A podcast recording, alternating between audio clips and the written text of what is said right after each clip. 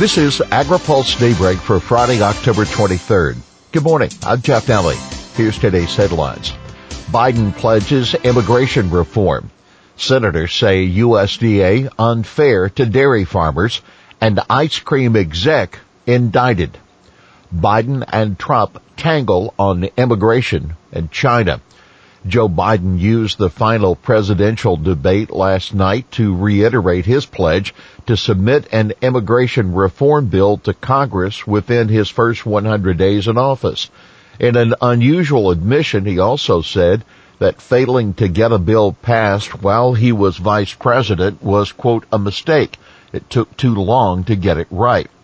He said nothing about including reforms of the H-2A program for farm workers, saying only that he would seek to provide a path to legal status for illegal immigrants who are now in the country. Keep in mind as a practical, matter, it would be politically difficult to pass an immigration bill that legalizes undocumented Americans without addressing the needs of agriculture and other issues.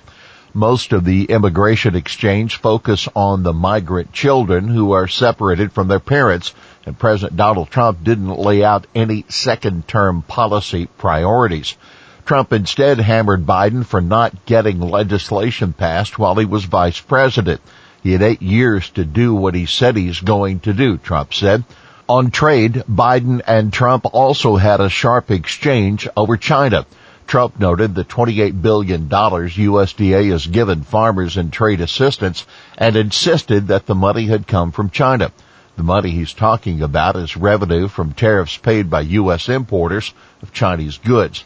Biden reiterated his pledge to get U.S. allies to put more pressure on China to end trade barriers. USDA pressed on CFAP 2 and dairy cows.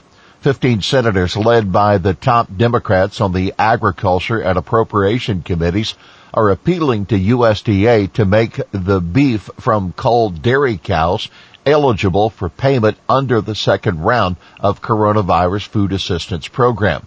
Under current rules, dairy producers are eligible for payment on their cow's milk, but not for culled cows, as was the case with the first round of CFAP. Cows that are no longer productive are typically set to slaughter with much of their meat going into ground beef. This change will affect the livestock industry and will be particularly harmful to dairy farmers who often operate at extremely tight margins, the senators say in a letter to Ag Secretary Sonny Perdue. The decision is even more troubling considering that USDA clearly has sufficient resources to cover these losses. The senators say USDA could calculate different payment rates for culled dairy cows and beef cattle.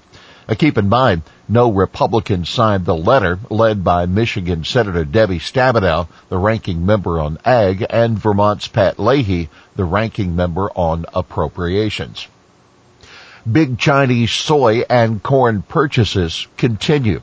The latest weekly trade data from the USDA shows China continuing to make major purchases of U.S. soybeans, corn, cotton, and beef.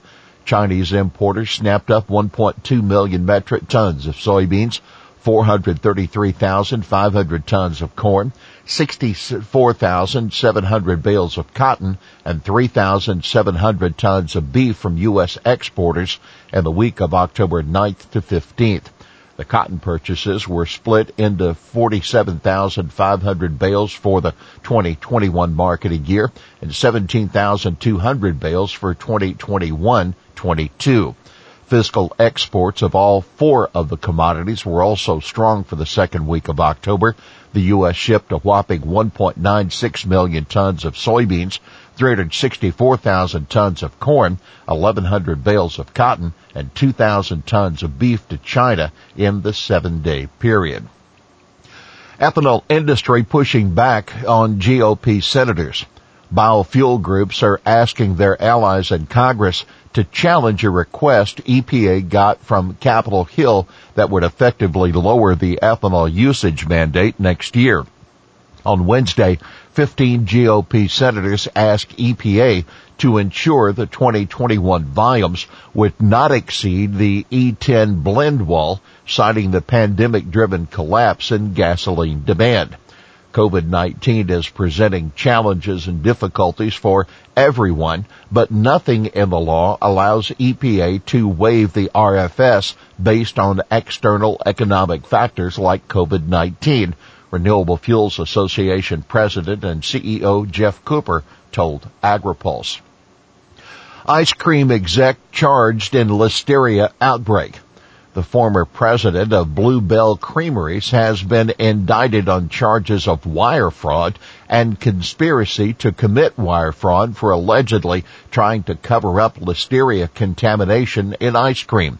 The Justice Department says after Texas officials told Paul Kruse of the contamination in 2015, he allegedly orchestrated a scheme to deceive Blue Bell customers.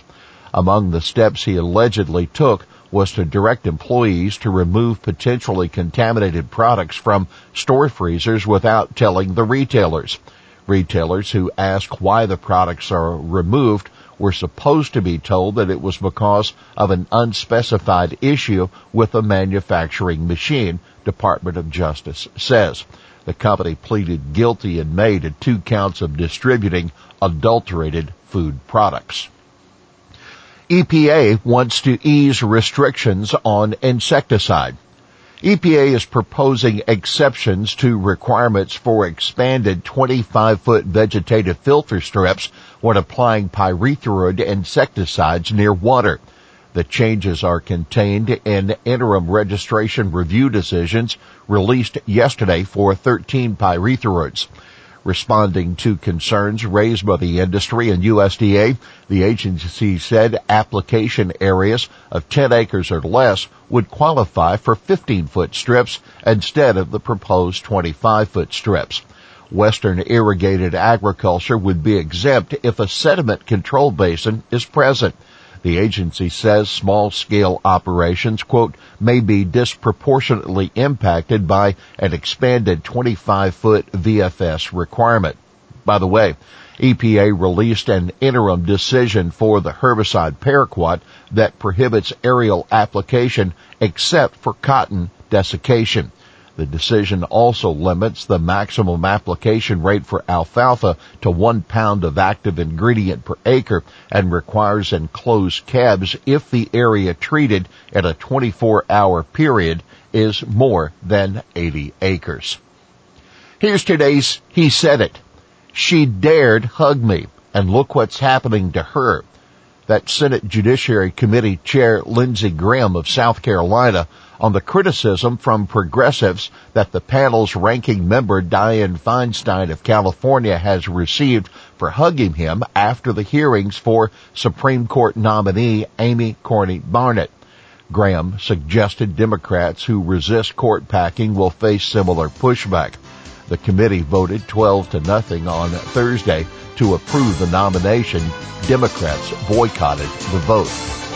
Well, that's Daybreak for this Friday, October 23rd. Brought to you by Watkinson Miller and Dairy Management Incorporated. For the latest news out of Washington, D.C., visit agripulse.com. For AgriPulse Daybreak, I'm Jeff Nalley.